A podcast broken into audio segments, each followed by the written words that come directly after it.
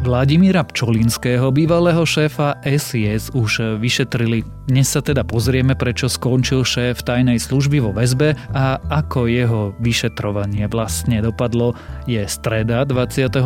augusta, meniny má ľudovít a aj dnes by malo byť zamračené s oblakmi na oblohe. Pripravte sa radšej aj na prehánky a dážď miestami môže aj fúkať vietor. Denné maxima by sa mali pohybovať niekde medzi 16 až 23 stupňami. Poču Počúvate Dobré ráno? Denný podcast denníka Sme s Tomášom Prokopčákom. Poďte na kompot.sk, nakúpte nad 15 eur a keď zadáte kód SMEKOMPOT, dostanete k tomu darček. Hrnček podcastov SME. Tento podcast vám prináša kompot.sk. Najlepšie slovenské značky na jednej adrese. A sú to tieto dve, Laurinská 19 v Bratislave a kompot.sk. A pardon, tri sú. Odteraz aj v nákupnom centre Borimol kompot.sk. Najlepšie slovenské značky na jednom mieste a na troch adresách.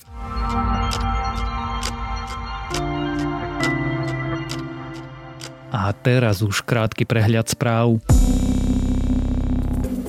Bývalý minister pôdohospodárstva Jan Mičovský kritizuje svojho nástupcu Samuela Vlčana, pustil sa aj do Igora Matoviča. Prekáža mu, že na agrorezorte sa prepúšťajú ľudia a to nedôstojne. Matovičovi zase odkázal, že mu po poslednom vzájomnom rozhovore prestáva rozumieť. Za evakuáciu z Afganistanu ocenil premiér vojakov a zamestnancov. Eduard Heger povedal, že išli na momentálne asi najnebezpečnejšie miesto na svete a s tým, že to môže dopadnúť akokoľvek. Ak by sa rozhodlo o očkovaní treťou dávkou vakcín proti koronavírusu, štát má dostatočné zásoby vakcín. Tvrdí to ministerstvo zdravotníctva, ktoré stále prehodnocuje, či sa bude očkovať treťou dávkou. Čaká totiž na výsledky odborných štúdí Svetovej zdravotníckej organizácie a na odporúčanie Európskej liekovej agentúry. Zamestnávateľia od Úradu verejného zdravotníctva žiadajú, aby jasnejšie vysvetlil pandemické opatrenia. Nie je totiž jasné, či firmy môžu kontrolovať svojich zamestnancov, či sú zaočkovaní a povedať im, že bez očkovania nemôžu do prevádzok. Môže sa tak stať, že do reštaurácie budú môcť len zaočkovaní hostia, no obsluhovať ich budú nezaočkovaní zamestnanci. Briti priznali, že z Afganistanu sa nepodarí evakuovať každého. Krajiny si tak musia určiť priority, pričom operáciu asi nebude možné ukončiť do konca augusta. Taliban pritom už spojencom odkázal, že ak zahraniční vojaci zostanú v krajine aj po auguste, bude to považovať za vojenskú okupáciu a podľa toho sa aj zariadi. Ak vás správy zaujali, viac nových nájdete na webe Denníka Sme alebo v aplikácii Denníka Sme. Zdá sa, že vyšetrovanie sa blíži ku koncu a aj keď obhajoba hovorila o pomalom vyšetrovaní, v skutočnosti trval zber dôkazov v kauze bývalého šéfa SIS Vladimíra Pčolinského iba 5 mesiacov.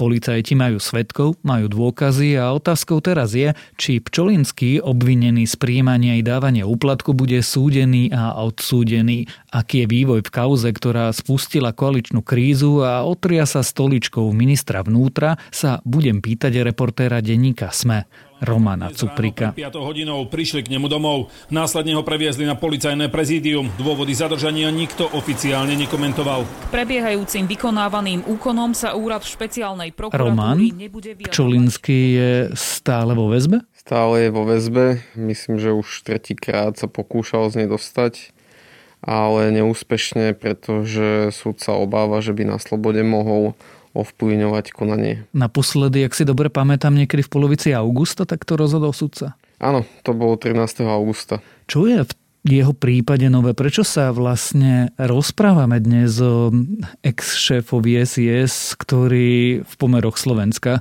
skončil vo väzbe? Dôvodom je to, že v uznesení 113. augusta, ktorý sme spomínali, uznesenie súdu, ktorým teda neoslobodil Pčolinského z väzby, sa spomína e-mail od vyšetrovateľa, ktorý hovorí, že viac menej už nemá aké dôkazy ďalej vykonávať a tak ja som si to overoval u obhajcu pána Pčolinského a ten mi potvrdil teda, že momentálne sú v takej tej záverečnej fáze, keď si znovu študujú spis. Môžu ešte oni navrhovať nejaké ďalšie dôkazy, aj to urobili, navrhli dva ale nevedel mi povedať, že ako sa s tým vyšetrovateľ vysporiada. Skôr to tak znelo, že asi to ten vyšetrovateľ už nechá tak a tým pádom sa dokazovanie skončilo. Čiže to je to štádium. A potom, ak to naozaj to dokazovanie ukončia, tak bude na prokuratúre, či teda podá obžalobu alebo nie. Keď to tak laicky poviem, znamená to, že vyšetrovateľia sú hotoví? Áno. Ako sme sa my túto informáciu dozvedeli? Ty spomínaš uznesenie, ale to je verejný dokument? Uznesenie je neverejný dokument, ktorý si môžeš vyžiadať cez infozákon. Súd ho musí anonymizovať, aby e, nebolo možné identifikovať e, osoby a, ich citlivé údaje. Prípadne v tomto konkrétnom prípade sú anonymizované aj pasáže, ktoré podliehajú utajeniu, keďže sa bavíme o šéfovi SIS ale samozrejme niečo sa z toho kontextu dá vyčítať a tým pádom vieme povedať, že to vyšetrovanie je už naozaj že veľmi blízko k záveru. My ako denník sme, teda tento dokument máme, môžeme a teraz tú otázku na schvál položím banálne, povedať, či Pčolinský je vinný alebo nevinný?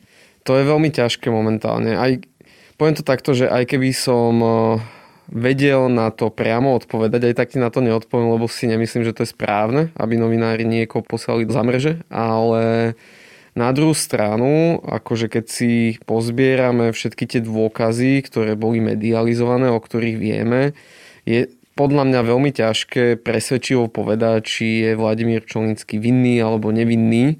A to najmä z toho dôvodu, že veľa z tých informácií podlieha utajeniu a vlastne my sa to dozvieme až na súde. Môžeme poznať dôkazy, ale to interpretovanie tých dôkazov bude ešte tiež veľmi zaujímavé. Skôr ako si spolu budeme prechádzať tie dôkazy, poďme si pripomenúť, z čoho vlastne ten Vladimír Pčolinský je obvinený a čoho sa mal dopustiť? Vladimír Pčolinský bol najprv v marci zadržaný preto, že údajne za úplatok od e, konkurzného právnika Zoroslava Kolára, ktorý mu odovzdal Boris Beňa, jeho námestník, cez Ľudovita Makova, svojho kamaráta, vtedajšieho šéfa daňových kriminalistov na finančnej správe.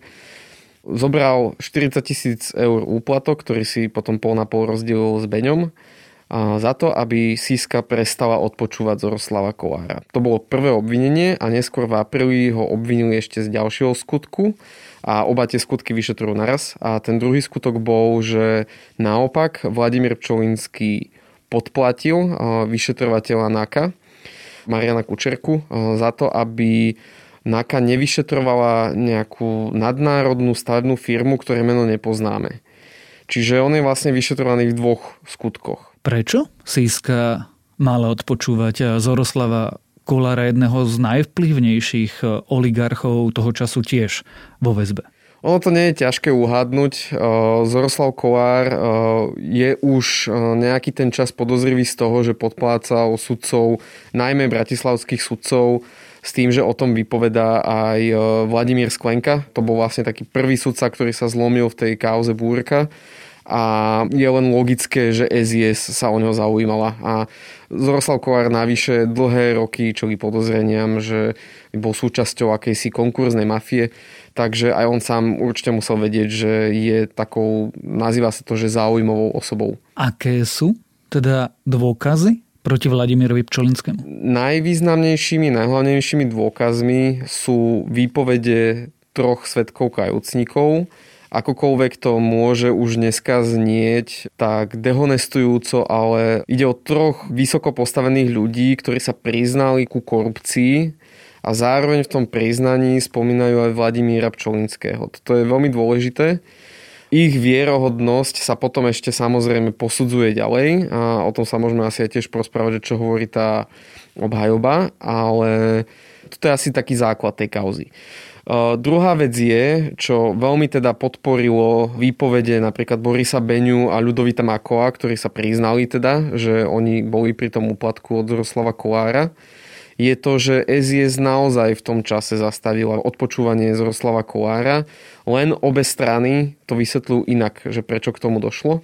A to sú asi také najhlavnejšie dôkazy. Možno, že tam budú spomínané iné, napríklad toky peňazí a podobne, ale o tých sa zatiaľ v tých verejných alebo sprístupnených dokumentoch nehovorí. Tu je dôležité povedať, že tí kajúcnici sa priznávajú, že páchali trestný čin. Áno. Ten Beňa, že zobral tie peniaze, čiže to je trestný čin, za toho odsúdia. Presne tak, za, za toho, že odsudili. Nie je to teda tak, že vypovedajú na niekoho o niečom, čo počuli, malo sa asi stáť a možno pritom neboli. Nie, ako hovorím, že oni, oni dobrovoľne idú do toho, že dostanú trest buď väzenia, alebo aspoň podmienky, čo tak či tak im dosť výrazne naruší ich život. Lebo ak bol niekto doteraz zvyknutý žiť si na vysokej nohe z vysokého štátneho platu, tak už sa na takej pozícii nikdy v živote nezamestná.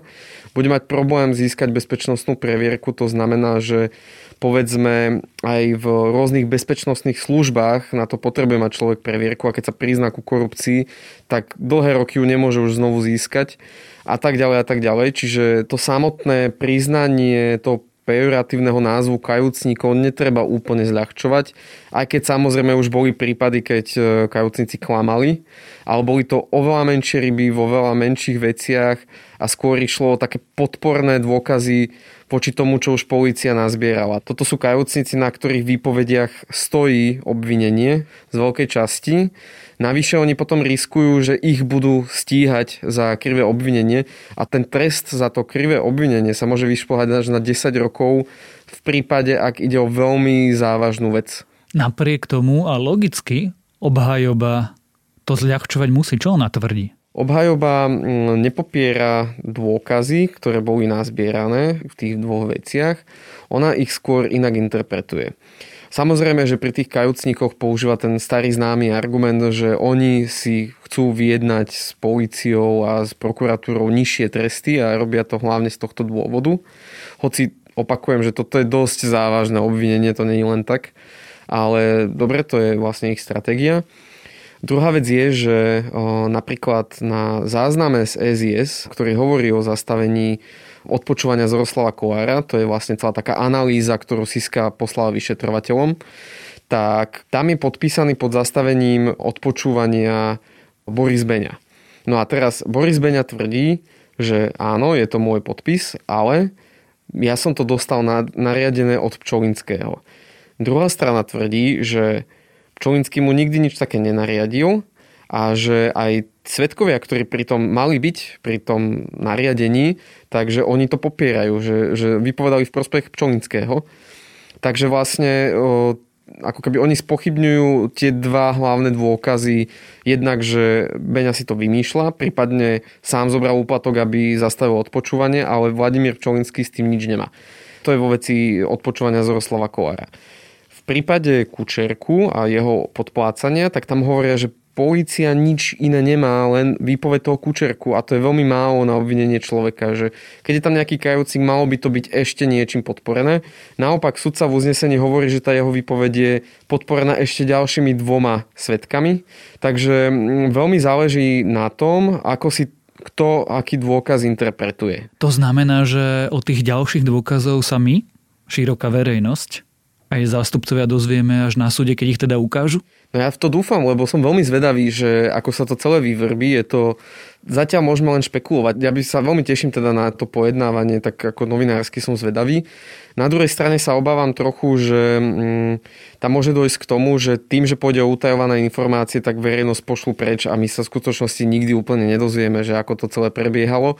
Alebo budeme nútení sa odvolávať na to, čo povie buď prokurátor alebo obhajoba a samozrejme tí pôjdu tú svoju líniu. V celej tej kauze zazneli od rodiny Pčolinských, čo je svojím spôsobom polovica strany Sme rodina, také zvláštne vyjadrenia, že ide tam o peniaze, ktoré sú také smiešné, že vlastne by nedávalo zmysel, aby niekto prijímal také smiešné úplatky. Teda mne to nepríde ako smiešné peniaze. O akých peniazoch sa vlastne rozprávame a prečo? No tak oni spochybňujú jednu zo základov, ktoré potrebuješ pri trestnom stíhaní mať a to je motív. aký by mo- mal mať motív Vladimír Pčolinský, ktorý pravdepodobne zarába niečo na 70 tisíc ročne, zobrať úplatok 20 tisíc od Zoroslava Kolára, alebo dať úplatok 10 tisíc e, Kučerkovi za zastavenie stíhania alebo prešetrovania nejakej firmy.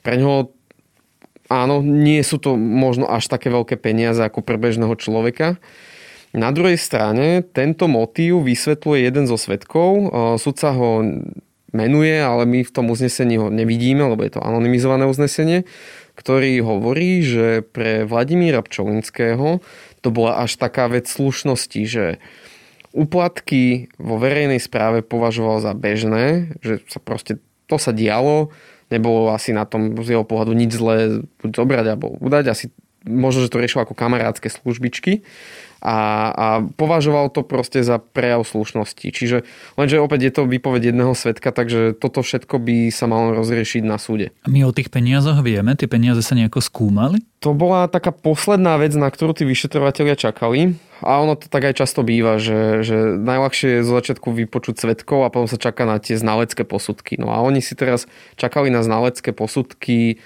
tej hotovosti v oboch úplatkoch. Zobrali si odovzdané peniaze a analyzovali jednak stopy DNA a jednak otlačky prstov na tých bankovkách. No a teraz, čo využíva obhajoba? A tu pekne vidno, že ako sa dajú jednotlivé dôkazy interpretovať. Hej, že obhajoba tvrdí, že ani otlačky, ani stopy DNA na bankovkách neboli a teda to je akýsi definitívne bodka, potvrdenie toho, že celé je to len vymyslená kauza. Naopak, prokurátor a vlastne sudca, ktorý rozhoduje o väzbe pre Pčolnického, mu dal za pravdu poukazuje na to, že ak by sa našli tieto stopy DNA alebo otlačky, tak bolo by to akože podporný dôkaz, ale to, že sa tam nenachádzajú, ešte nič neznamená. A ten dôvod, prečo to nič neznamená, je, že stopy DNA na bankovkách alebo hoci kde zvyknú degradovať. Asi si to zrejme pamätáš napríklad z kauzy vraždy Kuciaka, že tam tiež hľadali stopy na bankovkách, ale nenašli ich. A tiež sa to vysvetlovalo rovnako, že tá technológia, respektíve to, ako sa správajú tie, tá, tá biologická stopa na to materiály a že ona odumiera, stráca sa, tak ty niekedy napríklad len nájde, že bola tam nejaká biologická stopa, ale to DNA už je rozpadnuté, čiže ty ho nevieš identifikovať. Čiže preto to nie je nejaký nenájdenie stopy DNA, nie je potvrdenie o nevine, je to len, že tak skúsili sme, nevyšlo. Ono sa hovorí, že neexistencia dôkazu nie je dôkazom neexistencie. Čo na to všetko hovorí sme rodina, čo to robí politicky s tým celým prípadom? Ešte stále chcú u Borisa Kolára hlavu ministra vnútra, aby si vyrovnali účty? Sme rodina od začiatku tejto kauzy poukazovala na jednu vec, že Vladimír Čolinský tesne pred svojim zatknutím spustil kauzu stíhania kajúcnikov, keď to takto nazveme.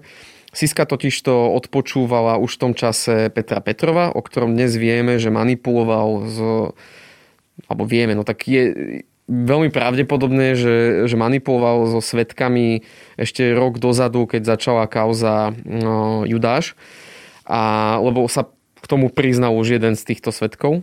A oni hovoria, že, že to samotné stíhanie Vladimíra Pčolinského je akási pomsta zo strany NAKA za to, že im začala stíhať ich svetkov a navyše ešte do toho namáča aj tých samotných vyšetrovateľov NAKA. Čiže tam vlastne Milan Krajňák bol úplne prvý človek, ktorý začal hovoriť o, o vojne policajtov a o tom, že čo sa akože dneska už tak veľmi extenzívne bavíme. To je jedna rovina. Druhá rovina je, že uh, Vladimír Pčolinský je ich rodina, je ich dlhoročný kamarát, niekto, za kým oni stoja. Potom, ako bol zatknutý, tak sa veľmi zoširoka začali venovať tomu, že ako u nás vyzerá kolúzna väzba, aká je dlhá. Vydúpali si nejaké zmeny v tom zákone a do tretice ten politický presah je aj taký, že je to jedna z vecí, ktorú vyčítajú ministrovi vnútra Romanovi Mikulcovi, pri tých debatách, keď opozícia, najmä Smer, tlačí na to, aby bol Mikulec odvolaný. Myslí si, že sa sme rodine podarí Mikulca odvolať? tak e, ich vyjadrenia sú momentálne také nejasné, lebo pôvodne ešte na začiatku leta to bolo tak, že sme rodina povedalo, že nebude hrať tú hru so Smerom a nebude Mikulca odvolávať, ale niektorí ich poslanci budú mať pri hlasovaní o vyslovení dôvery Mikulcovi voľnú ruku a najmä sa to týka teda priamých rodinných príslušníkov Vladimíra Pčolinského. A teraz, keď som sa na to pýtal v pondelok Borisa Kolára, tak ten mi odvetil, že nebudú zatiaľ zverejňovať, s akým postojom oni pôjdu na koaličnú radu, kde sa toto bude preberať. Že najprv to chcú povedať svojim partnerom. Takže je možné, že sa v tom, tom ich prístupe niečo zmenilo. Je možné aj, že nie. Uvidíme. Uvidíme. Roman, moja prvá otázka bola, či je Vladimír Pčolinský stále vo väzbe. Moja posledná otázka bude, kedy bude súd a kedy sa dozvieme, či bývalý šéf Slovenskej informačnej služby pôjde do basy. Na to, aby bol súd, najprv musí prokuratúra rozhodnúť, že už netreba doplňať dokazovanie a podá obžalobu. Nemusí to urobiť. Môže to celú kauzu zmietnúť, že tak vyšetrovali sme a nevyšetrili sme. A ak by to urobila, tak to bude trvať mesiace. Môžeme rátať prelom tohto a budúceho roka, že by ten súd začal a potom to bude trvať ďalšie mesiace, kým sa dozvieme aspoň na rozhodnutí prvého stupňa, že či je Vladimír Pčolinský vinný alebo nie. Čiže je to ešte dlhá doba, kým sa dozvieme, že kde bola pravda. Tak e, ty to budeš sledovať a my asi spolu s tebou. O Vladimírovi Pčolinskom, bývalom šéfovi Slovenskej informačnej služby a o tom, aké majú vyšetrovatelia dôkazy. Proti nemu sme sa rozprávali s reportérom denníka SME, Romanom Cuprikom.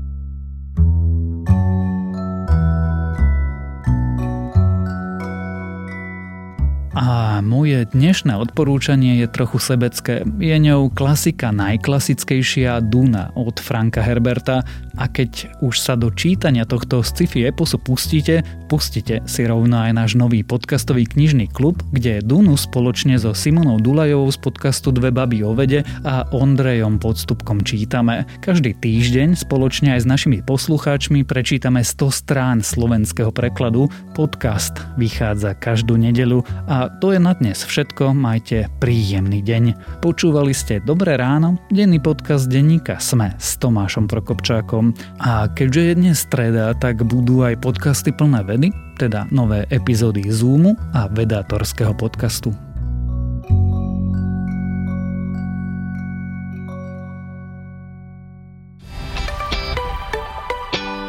Ja som Jakub Betinský. Ja Andrej Zeman. A ja som Miro Gašpárek. A spolu tvoríme vzdelávací podcast Pravidelná dávka. Vychádzame dvakrát týždenne, vždy v útorok a piatok. A v našich dávkach sa venujeme filozofii, religionistike a technológiám. Čo znamená dobre žiť a aký je vzťah medzi mysľou a telom? Na aké otázky sa snažia odpovedať veda a náboženstvo? A ako nám najmodernejšie technologické inovácie dokážu zlepšovať život? Vypočujte si nás cez vašu obľúbenú podcastovú aplikáciu. A tiež nás nájdete na webe Deníka Sme a na našej stránke www.pravidelnadavka.sk Buďte zvedochtiví a nech vám to myslí.